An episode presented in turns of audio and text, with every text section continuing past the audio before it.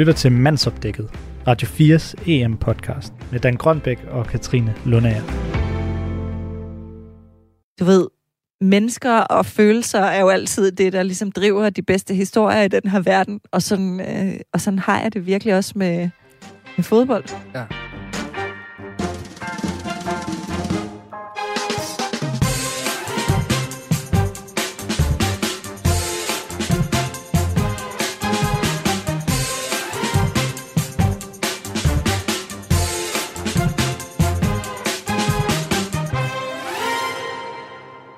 Min hånd her, øh, der har jeg en øh, Panini-bog. Det har været sådan en, øh, en fast følgesvend for mig. Da jeg var barn særligt. Øh, vi taler også særligt VM i 1998, mm. EM i øh, 2000 lige ud, og øh, virkelig havde den sin, øh, sin storhedstid under øh, VM i øh, Japan og Sydkorea i 2002. Ja. Der var jeg bare på. Altså, øh, og det, det er jo, en, en Panini-bog er jo, Øh, det er jo et af de mest øh, succesfulde brands, vil jeg sige. Altså, fordi Panini for mig er ikke en sandwich. Det er dem, der laver de her klistermærker, jeg bruger til slutrunder hver eneste gang. Jamen, fortæl lige, hvad går det ud på den? Det er en bog, øh, som er lavet i... Øh, altså, det er jo øh, dybest set et stort stykke øh, reklame-merchandise øh, for den her EM-slutrunde den her gang, men hvor øh, hvert hold har sin egen dobbeltside, som her for eksempel. Ja, det er ret fedt faktisk. Ja, det, det giver er... et godt overblik over trupperne, ikke? Det gør det nemlig. Danmark, for eksempel, her, de er fra 156. Det logoet og så er hele truppen der op til 176. Det er lidt sjovt den her gang, fordi det er jo Euro 2020. Så man skal tage det som sådan en uh, tidskapsel for, hvordan vores landshold så ud i sådan cirka april sidste år. Ikke? ja. øhm, og, og, det, og det er ret sjovt, fordi det, det man jo så gør, det er, at man, man køber alle de her klistermærker i dyredomme, og så sætter man dem i.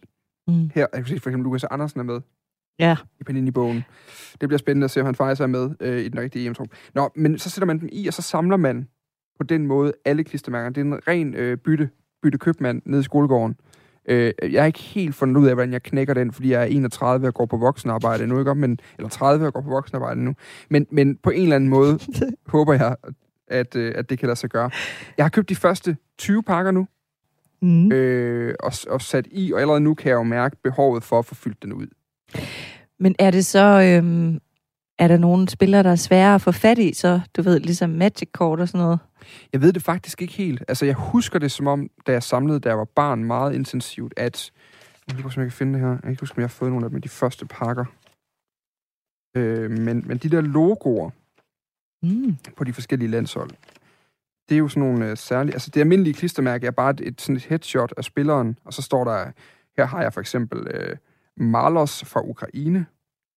Og han må da være nationaliseret. Nå ja, Marlos, ja, ja. Ja, ja. Det, der, han gamle. spiller lige ved sådan et Tar Stepanenko og Alexander Sinchenko. Nå, ja, ja, selvfølgelig. Øh, født i 1988, garanteret i Fortaleza i Brasilien, kunne jeg forestille mig. Og så øh, 1,73 høj, vejer 69 kilo, øh, og har været på landsholdet siden 2017, står der. Og så er der bare sådan et billede af ham, hans navn og, øh, og så EM-logo på. Men jeg husker det som om, faktisk lige hvad tror jeg ikke har fået nogen i første omgang her nu, men, men at de der øh, logoer, altså, der, oh, Skotland har jeg fået allerede nu. Øh, der kan du se, der er glimmer i. Nå, ja, ja, ja, Det er sådan ja. et, øh, nærmest sådan et spejl. Det er sådan metallic... Øh... Ja, spejl-ting. Det ligner lidt de der, øh, den der, øh, det der vandmærke, der er i dit pas, ikke? Hvor der ligesom er sådan nogle små... det er en god sammenligning. Ja. Virkelig eksklusivt.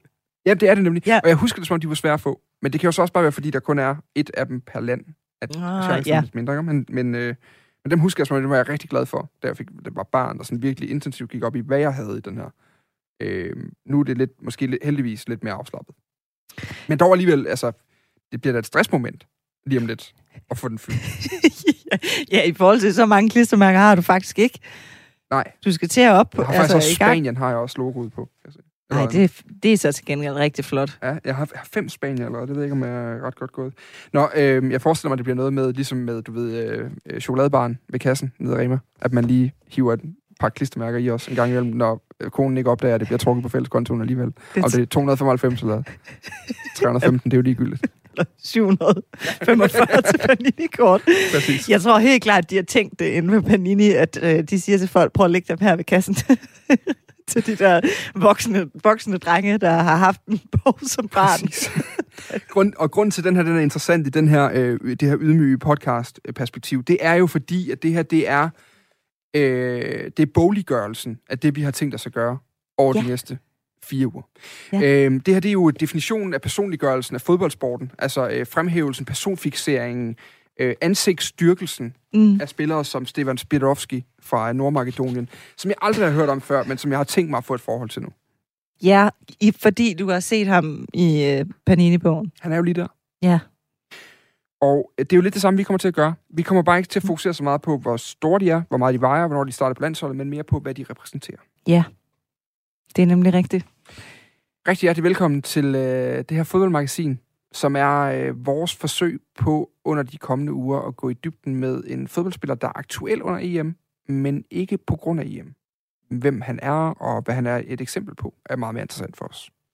Og vi er ikke eksperter. Lad os lige øh, slå det først med det samme. Øh, der kommer ikke til at være nogen øh, kampanalyser, eller i hvert fald ikke for mit vedkommende. Jeg ved ikke, om du kan holde dig fra den og prøve at tippe på Danmarks øh, guldchancer. Det vil være mig en udsøgt fornøjelse ikke at gøre det. Men det bliver simpelthen et vaskeægte kulturprogram om fodbold, det her. Som tager udgangspunkt i spillere, og ligesom de historier, der knytter sig til dem. Ikke? Nøjagtigt ligesom dengang, man skulle analysere noveller, da man gik i gymnasiet, og få noget større ud af det i forhold til romantikken, eller senmoderniteten, eller lyder det ikke bare spændende? Præcis. Altså, vi kommer til at gøre det samme ved de her fodboldspillere, som øh, ved, hvor mange gymnasieelever efterhånden har gjort ved Henrik Pontoppidan og Søren Kierkegaard. altså, sådan så de, simpelthen, de vender sig i graven og siger, hvordan helvede kom du frem til det der i din fortolkning? Altså, øh, det havde jeg aldrig tænkt på. Men øh, vi kommer til at snakke om alle mulige forskellige ting, og vi er jo øh, Katrine Lundager, kulturjournalist, mm. Mm. med øh, bylines i øh, mange forskellige medier efterhånden. Du har måske set... Jamen, jeg har læst dine ting i Tipsbladet, Politikken, Information, blandt andet. Ja. Jamen, det er også øh, der, jeg har skrevet om fodbold.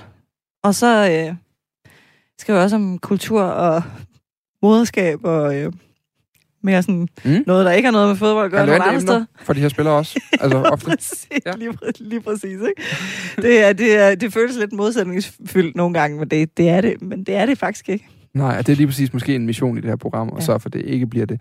Jeg hedder selv. Dan Grønbæk. Jeg øh, befinder mig normalt i den mere traditionelle form for sportsjournalistikken, hvor vi forsøger at finde ud af, hvorfor hold taber, og hvorfor hold vinder, og hvem der bruger penge på hvad, og hvorfor de dog også gør det egentlig. Øh, dybest set bare en lang undersøgelse af, hvordan fodbolden har det, og øh, uden nogensinde rigtig at komme væk fra tesen om, at det går øh, for nedadgående.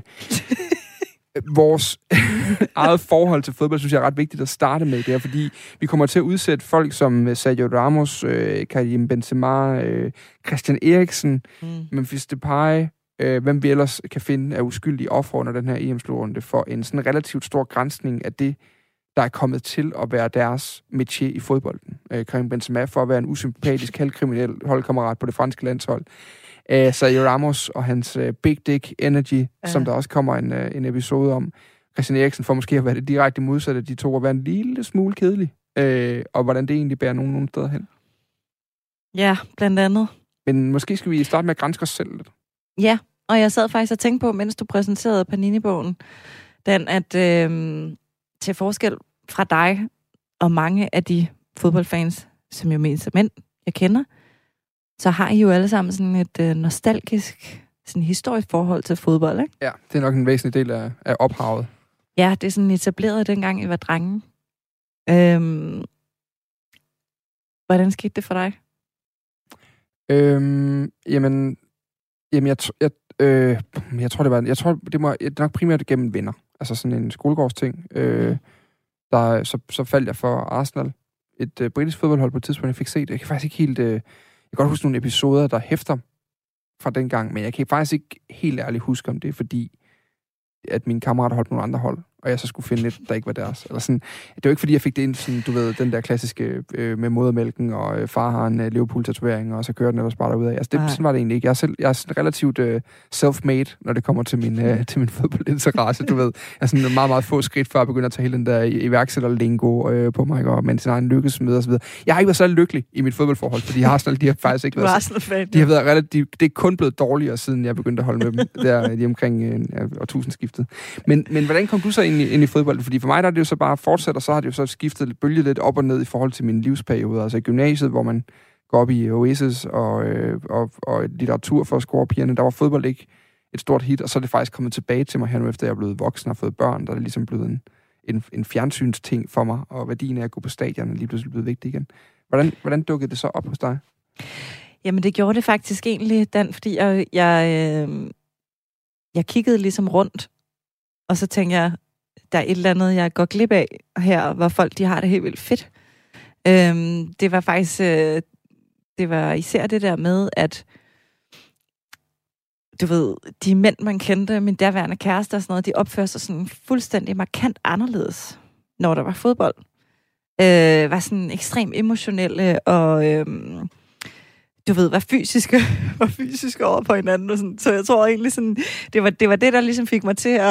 Ja, nu lyder det lyder sådan lidt... Sådan den indestængte driftmand, der hopper ud af jakkesættet ja, i weekenden præcis. og pludselig krammer. Og lige ja. præcis, krammer, ikke? Øhm, og, øh, og så begyndte jeg bare, og så tænkte jeg sådan, jeg, jeg prøver skulle lige at se på det her, og så, så blogger jeg så om det undervejs på, på tipsbladet, om hvordan det så var at være sådan totalt udforstående Øhm, og også et andet køn jo, end den verden ligesom er mest befolket af, ikke?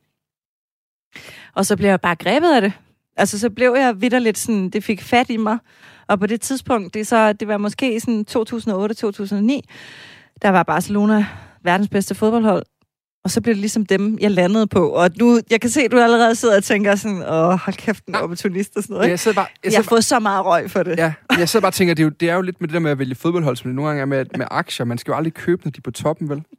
Nej. Altså, og det, det slog mig bare lige nu, mens du sagde det, at vi har jo gjort præcis samme dumhed med et 10 i forskel. Altså, jeg tog Arsenal, mens de var allerbedst, og ja. det er kun gået nedad i siden. Ja. Barcelona er virkelig også blevet en skygge af sig selv i forhold til det Barcelona-hold, du forelskede dig i i 2009. Ja, fuldstændig. Men altså, vi er jo sådan nogle af dem, der vil investere i bitcoins her for nylig, da det ligesom, ja. da det ligesom var sket. Ja. Efter de var 6 milliarder hver per styk, har vi tænkt, det var en fed forretning. Ja. Lige præcis. Lige præcis. Nå, men det vi sådan ligesom skal kaste os ud i det her, det er jo øh, definitionen af en fodboldspiller. Nej, det er det ikke. Ja. Det er ikke definitionen. Det er, det er definitionen af mennesket bag fodboldspilleren. Ja. Ja, altså... Øhm for mig har fodbold, og det kan så også godt være, det er fordi, jeg er kommet sent ind i det, eller som voksen eller sådan noget. Men for mig har fodbold altid været ret fokuseret på de der fodboldspillere. Og det var selvfølgelig også fordi mit ligesom fanforhold så øh, opstod, fordi at gennem ligesom, at Messi var så god, som han var, og Iniesta og Xavi var så god, som de var, og sådan noget, ikke? Så det blev ligesom sådan, det blev ligesom dem, der formidlede, hvor fantastisk fodbold kunne være mm. for mig. Ikke? Mm. Øhm, og jeg ved godt, at så er der jo mange, der ligesom synes, sådan, at det er blevet alt for personfixeret. Ikke? Jeg, der ligesom har været fodboldfans i mange år, og været med siden 90'erne, I har jo meget gerne den der sådan, forfaldshistorie. Altså, nu handler det kun om, hvad for nogle grimme fodboldstøvler de er på, og hvad de ellers øh, laver underbuksereklamer ja, ja, ja. og sådan noget. Ikke? Men det, og det er jo sjovt, fordi det bliver jo sådan en det bliver en forfladelse af fodboldkulturen på en eller anden måde. Altså, at man også definerer det ned til det. Fordi der er ikke nogen tvivl om fodbolden i sig selv. Altså fodbold som, som disciplin og som spil og som øh, håndværk og underholdningsobjekt øh, i sig selv mm. er entydigt blevet bedre. Totalt. Fodbolden er kun blevet bedre. Underholdningsværdien er jo stedet med... Den er blevet professionaliseret, ja. og den er blevet... Øh, altså, de, spillerne min, min 100% påstand vil være, at spillerne i dag vil altså på, på næsten hvilket som helst tidspunkt smadre spillere fra 70'erne, eller 80'erne, eller 90'erne. 100%. Altså fordi de, de bare er gennemtrænet og gennemprofessionelle, og øh, også i den grad er et produkt af en videnskabelig udvikling på fodboldområdet. Altså både øh, teoretisk, men også øh, sådan helt sundhedsvidenskabeligt og sådan nogle ting. Ja. Men, men, øh, men det er jo alt det andet, der gør fodbolden interessant, som ja. måske ikke er gået frem. Ja. Så det kan godt være, at du har nogle racerbiler, der kører hurtigere end nogensinde før. Men vi synes bare ikke, det er sjovt at se på dem. Nej, det er måske et meget sjovt billede. Altså, vi har jo før snakket om det der med, at fodboldspillere er jo ligesom det, vi gør dem til. Og de er jo øh, nogle kæmpe stjerner i dag, ikke? Og det synes jeg i sig selv er interessant, det der med, hvordan er Ronaldo faktisk seriøst det mest kendte person på den her jordklode, ikke? Mm. Øhm, altså, hvordan er en fodboldspiller overhovedet blevet det? Der er jo sket et eller andet med, at de, på, de er jo kommet sådan, har bevæget sig enormt meget ud af den der øh, sportsverden, ikke? Øh, som de var i tidligere, og nu også er en del af alt muligt øh, andet, ikke? Mm. Og øh, det er der jo også en masse penge i, og øh, det driver jo selvfølgelig en rigtig stor del af værket. Men, øhm, og jeg kan sagtens forholde mig kritisk til det også, ikke? men jeg synes bare, at det der med at undersøge det som et kulturfænomen, det synes jeg faktisk, vi snakker alt for lidt om. Fordi der er jo en grund til, ligesom, de er, bliver jo på en eller anden måde containere for alle vores længsler og håb og drømme om, hvordan vi faktisk gerne vil have, de skal være. Ikke? Mm. Og det er jo det, der også clasher nogle gange med, at de så på banen ikke altid lever op til det. Og det, og det er jo på en eller anden måde et ret godt billede på, hvad det er, vi, øh, vi kommer til. Altså, vi kommer til at definere spillerne og arbejde med spillernes profiler, deres øh, åndssvage øh, Panini-billede i den her bog, Mm. ud fra, hvad de gør, og hvad de er, og hvad de agerer som. Ja. Hvad de er et symbol på, og et eksempel på, og et, øh, ja, et ikon for, i nogle tilfælde, vil man nærmest sige. ikke? Øhm, og, og det interessante er jo også, om fodbolden er for personfixeret. Og det er jo, og det er jo et eller andet sted, der hvor vi nok er enige i, at det er interessant at undersøge, men nok måske er det er nok det eneste sted, der er lidt, lidt uenighed at spore, fordi jeg vil jo til hver en tid sige, at, at sporten i sig selv længe er over individet. Mm. Altså, at, øh, du, du, du, altså, du ved, jeg er jo et barn af den skole, øh, der siger, øh, det er jo holdet altid. Altså, det er jo, jeg holder med Arsenal, jeg kunne aldrig drømme om at holde med Henri. Jeg synes, han var en sympatisk, da han var i Arsenal. Altså, og, og, og det er jo interessant, øh, også i det her perspektiv, fordi på samme måde holder jeg jo af fodbold. Ja. Altså, er det fodbolden, der gør, interessant, øh, der gør spillerne interessant, eller er det spillerne, der gør fodbold interessant? Og, og der er ikke nogen tvivl om, at fodbold uden spillere ville være træls. Og spillerne uden fodbold ville nok også... Jeg vil ikke give følge særlig mange af dem, hvis ikke det var, fordi de spiller fodbold. Men, men, men i sidste ende, så er det jo en... en øh, jeg synes godt, man kan argumentere for, at i de her tider, der er der, der er for meget fokus på den enkelte spiller. Og på, hvad han gør, og Rashford er dygtig, og god ved alle mennesker, og godt i dyr, og Özil er ikke nødvendigvis så god. Jo, han er jo god ved nogle mennesker, men ikke de andre. Faktisk ikke, i hvert fald ikke dem, der betaler regningerne. Og øh, derudover så er der alle de andre, der også godt kan være træls. og sådan. Vi mangler lidt stadig lige... Altså, ja. Jamen, det, altså, ved du hvad, det, det synes jeg også er lidt svært at være uenig i, og folk kommer også til at hade mig her fra, fra starten, hvis jeg, hvis jeg er det. Men øh, jeg, jeg, jeg tror simpelthen, det handler om, at øh, du ved, mennesker og følelser er jo altid det, der ligesom driver de bedste historier i den her verden, og sådan, øh, og sådan har jeg det virkelig også med, med fodbold. den er øh, længe kørt, og så synes jeg, vi skal... Øh, altså, vi, vi skal jo... Vi, vi kommer til, programmet kommer til at fungere på den måde, at vi undersøger et person, en bestemt person, et bestemt emne, som sagt, og så laver vi en top 3 til sidst over mm. de mest interessante karakterer i den niche, vi så har været inde på der. Øh, sidste, jeg synes lige, der er et spørgsmål, øh, inden vi går til de... For jeg, altså, det, der er jo noget i at øh, fortælle mig øh, de fodboldspillere, du kan lide, jeg skal fortælle, og så kan jeg vurdere dig som menneske. Altså, Mm, helt sikkert. ja. Øh, men hvad er det, der, hvad, hvad gør, at du falder for en fodboldspiller? Kan du se, øh, nu kommer vi til top 3 lige om lidt, men hvad, Jamen, er der det- sådan et gennemgående træk? Jeg tror, du kommer helt sikkert til at kunne se et gennemgående træk i det. Altså, øhm, jeg har jo, jeg er jo tit blevet beskyldt for, ligesom Kasper Julemand i øvrigt er det, for at være sådan romantiker. Det er jo som om i fodbold, der er der jo den her modsætning mellem, at det er som om ideen er sådan, enten er du sådan romantiker og kan godt lide godt øh, angrebsfodboldspil, eller også så er du sådan kyniker og går efter resultatet, ikke? Ja. Og os, der ligesom faktisk sætter pris på øh, god fodbold, vi bliver rigtig tit skudt i skoene. Også. vi bliver, rigtig tit... Nej, Kasper Julemand. Jeg læste på et tidspunkt med Carlo Knavsgaard, en Ja. ja. norske øh, forfatter, som, øh, som jo mest er til... Han skrev en rigtig fin bog sammen med Frederik Ekelund, Ja, den er faktisk rigtig fin. Ja. øh, hvor han blandt andet også siger, at han er mest til, øh, til 0-0-kampe i Argentina, og øh, sort kaffe og cigaretter og arbejder om natten og sådan noget. Altså, han er, det, han er det modsatte af dig, måske. ja, lige præcis. Det kan du se. Ja, så har vi fået det etableret. Min modsætning er Carlo Knavsgaard.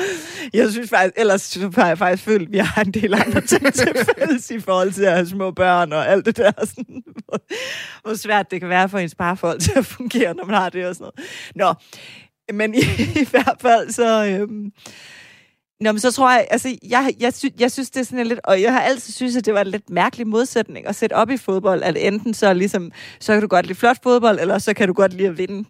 Og det er jo derfor, at jeg holder med Barcelona. Det er jo fordi, når det ligesom går op i en højere enhed, så er det godt at se på. Mm. Og så scorer de også en masse mål. Og de andre scorer ikke nogen, fordi de har bolden hele tiden. Hvad siger du, Dan? Du vil hellere, du vil hellere se sådan noget Arsenal, Arsenal bold for. Men de var jo faktisk, det var også, bold, de har jo en boldtradition, ja. ikke? Det er ikke så meget det, og øh, det tror jeg da som sådan, jeg er enig i, men jo, men det tror jeg faktisk, jeg er enig i. Mm. Der, vil jeg, der vil jeg gerne være med på. Det er i orden.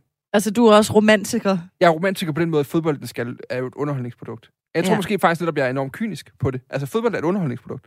Fodbold handler i sidste mm. ende... Når alt kommer til alt, så handler fodbold mere om at øh, underholde dem, der kigger på, end det handler om at vinde. Jamen, det tror jeg også, at der er nogle moderne fodboldspillere, der vil. Altså, og, og, og, og, så kan man sige, ofte så hvis du vinder, så underholder du bedre dem, der kigger på, og derved betaler de flere penge for det. Og på den måde, så hænger tingene jo sammen i et, uskønt hjul af økonomi og Ja. ja. merchandise. Men, Ja, det er det. men altså, men, men, men i sidste, jo, jamen, det tror jeg, det kan man både være kynisk og romantisk og stadig mene, synes jeg. Ja, og der er jo også det i forhold til, hvad vi snakker om nu, og snakker om før med det der med fodboldspillere, deres ligesom brand, som jo er blevet meget, meget større, og en meget, meget større del af fodboldverdenen, end det var engang. Der er bare det der ved det, og det er faktisk det, jeg synes, der er helt vildt sjovt. Det er, det afhænger altid af, hvordan det går på banen. Altså, det er jo sådan en fin lille balancegang, ikke? Altså, Zlatan ville jo være og tusindens mest latterlige person, hvis ikke det var fordi, at han nu snart er 40, og rent faktisk er ved at vande Scudettoen, og Ja. er, er, er Zlatan. Ibrahimovic, Jamen, det er som han fuldstændig har gået og sagt, han var. Jeg argumenterer for, at han er et af de mest latterlige mennesker alligevel. Men, men det kan må vi så undersøge. Vi kommer blandt andet til også ind omkring Zlatan i den her programserie. ja. Ja. Selvfølgelig, kunne man sige, Ja. efter det, jeg sidder Ja, og ja, ja. snakket om. Men, øhm, Dine tilbøjeligheder, så kan det vel næsten ikke være andre. Jamen, lige præcis. Nu skal du høre. Men øhm, det var virkelig en relation, der blev etableret, især da øh, Spanien de nu spillede VM-finale i 2010, som de jo øh, endte med at vinde, heldigvis. Det var jo sådan en sygt hård finale, de spillede mod Holland. Mm. Og øh, den stod 0-0, og de var ude i overtiden. Og øh, de så, Iniesta, altså jeg har sjældent set et menneske se så træt og beskidt ud. Bortset fra min søn, når han kommer hjem fra udflytter børnehave med jord i næsen. Men, øh, nå, men jeg har så læst Iniestas biografi, og han beskriver virkelig, og det, det er det mest, altså, han beskriver den her scene så fantastisk, som er, at han ligesom, han har, han har den her fornemmelse af, hvordan kampe, de vil gå, og kan ligesom se situationer. Altså han snakker meget selv om den her sjette sans, han har, ikke? Og det er, det er faktisk det er noget, jeg elsker ved fodboldspillet, når det bliver sådan lidt magisk, nærmest sådan, som guddommelighed, vi ikke helt forstår, hvad der sker med. Mm. Mm. Og det tager Iniesta virkelig på sig, som ligesom, han er formidler af et eller andet helt vildt, ikke? Ja. Og det synes jeg også, han er. Nå, men han, han fortæller så, hvordan han ligesom i den her overtid, han kan ligesom fornemme, okay, det her, det kommer til at gå faktisk meget godt, ikke? Jeg kan mærke, det kommer til at falde ud øh, til vores fordel. Og så har han den der beskrivelse af, hvordan den der høje bold, den kommer ned mod ham. Han træder et skridt tilbage for at undgå at være offside. Og så ligesom bare, hvordan han lader tyngdekraften gøre arbejdet, skriver han. Og så ved han bare med alt, hvad han er, at hans fod, når den rammer den bold, så kommer den i nettet. Og så øhm, vinder de det der øh, verdensmesterskab, som de jo ikke har gjort i 100 år og sådan noget. Så jeg Ja. er vild med Iniesta. Modtaget. Hvem, Ja. ja. hvem, øh, hvem kommer lige efter Iniesta? Jamen, det kan være, du vil blive lidt overrasket over det her. Fernando Torres. Det, ja, det har du fuldstændig ret i. Der tror jeg faktisk ikke så meget, det er, fordi det er dig, men det er mere... Hvorfor? Jeg, jeg, vil, jeg kan ikke lige komme på et menneske, jeg kender til, som ville sige Fernando Torres. Nå? Og jeg kan ikke lige finde ud af, hvad det siger om noget. jeg, har, jeg har en kammerat, der er rigtig hardcore Liverpool-fan. Ja. Han ville måske sige Fernando Torres, men først efter han har sagt Luis Suarez. Og, og det, så jeg kan ikke helt Ja. finde ud af, hvad det betyder, at Torres er på den liste. Nej, men det betyder faktisk det. Fernando Torres var jo en vild god fodboldspiller, lige til han ikke var Meget det dygtig, længere. Ikke? meget dygtig. Helt vildt dygtig. Og han, øh, han gav også, apropos det spanske landshold, så gav han ligesom noget med, at han var jo pissegod til bare at løbe i dybden, og så var han der. Og man blev nogle gange lidt træt, siger jeg, som Barcelona-fan, af det der bip-bip tiki-taka ja. rundt, ikke? Ja. De, de lavede jo aldrig nogen mål, ikke? Der gav Torres noget andet. Nå, så han har ligesom nogle fodboldmæssige kvaliteter, men det er faktisk primært fordi, at han ligesom, jeg har et kæmpe stort hjerte for ham, for jeg kan bare huske, hvordan, da han så kom til Chelsea, og Mourinho kom og sådan noget, jeg kan bare huske hans ansigt, når han stod derude, og han skulle på banen, og han lignede bare en, der var blevet voksen, lige pludselig skulle være voksen, Ja. og skulle bære alle verdens byrder på en skulder. Ja. Og han havde bare mistet det. Han havde jo også noget med sit knæ og sådan noget, ikke? Men han, han var bare sådan en angriber, som var helt intuitiv. Og så lige pludselig så mistede han det. Ja, så er det bare væk. Så var det bare væk. Og det har altid fascineret mig meget med ham. Og jeg har, han blev jo kaldt El Nino og sådan noget. Jeg har altid haft et stort hjerte for. Han var sådan lidt sådan en lillebror, der skulle være voksen alt for tidligt med sin tage sig af sine alkoholiske forældre og sådan Ja. ja. den du er, ikke? Sådan en forsømt barn på Ja, en eller anden måde, ja, der skulle trække hele verdens læs. Ja. Så det var derfor. Okay, den sidste. De to kan- spanier, du har indtil videre. Ja, men ja, ja, ja, jeg har jo en ting med spansk fodbold. Ja, det kan jeg godt fornemme. Yes, den sidste, ikke Spanier. Ronaldinho. Ja, okay. Jamen, det, der, han er til gengæld en, der vil florere på rigtig mange af de her lister, Ja. tror jeg. Og det, det ved jeg simpelthen godt, hvorfor. Og Han det er er, så nem at holde af. Ja, præcis. Og det er samme årsag, jeg har taget ham på. Det er fordi, han er jo simpelthen bare glad. Og han spillede fodbold på en glad måde.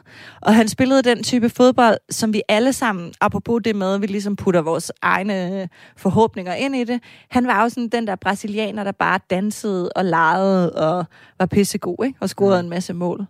Og øh, så er det jo ikke gået så godt for ham siden, og han har vist brugt sine penge og har siddet i fængsel i Paraguay her i sommer og sådan noget.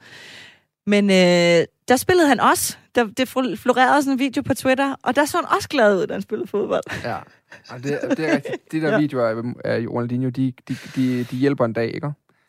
Lige præcis. Ja. Jeg tror bare, han elsker at spille fodbold. Ja. Og det elsker jeg ham for. Det, skal, det er altså det er en, det er en god årsag til at holde en, en spiller. Og det tror jeg også er en, er en primær årsag, at glæde må være det, vi også søger. For ellers så vil vi ikke gide blive underholdt af det der. Nå, Okay. okay. Dan. Ja. Dine tre. Jamen, øh, de, den første, han er i hvert fald i direkte kontrast til alle dine tre. Altså, fordi den, øh, min absolute yndlingsspiller all time, og manden, jeg ikke kan... Øh, altså, jeg, jeg er ikke så meget for at se gamle fodboldkampe. Altså, fodbold er for mig noget, der foregår i nutiden. Mm. Og, øh, og jeg er heller ikke... Jeg er ikke altså, nu på grund af mit arbejde skal jeg nogle gange se en fodboldkamp for skudt, fordi jeg skal analysere den, og skal finde ud af, hvad vi kan snakke om ud fra den fodboldkamp. Og det holder jeg ikke så særlig meget af, altså, fordi den, den har ikke samme værdi for mig. Når Nej, det er mærkeligt, det ikke? den er, den er, den er samt, altså, fodbold er noget, der foregår i samtiden. Ja. Og i det øjeblik, den er spillet, så er den også irrelevant. Ja. Så er det den næste kamp, de to hold skal spille mod hinanden, som er relevant lige pludselig. Mm.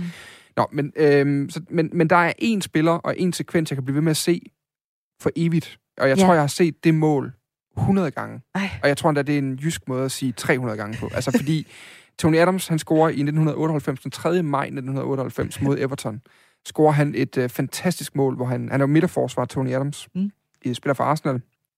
Øh, virkelig sådan en britisk koloss af en midterforsvar.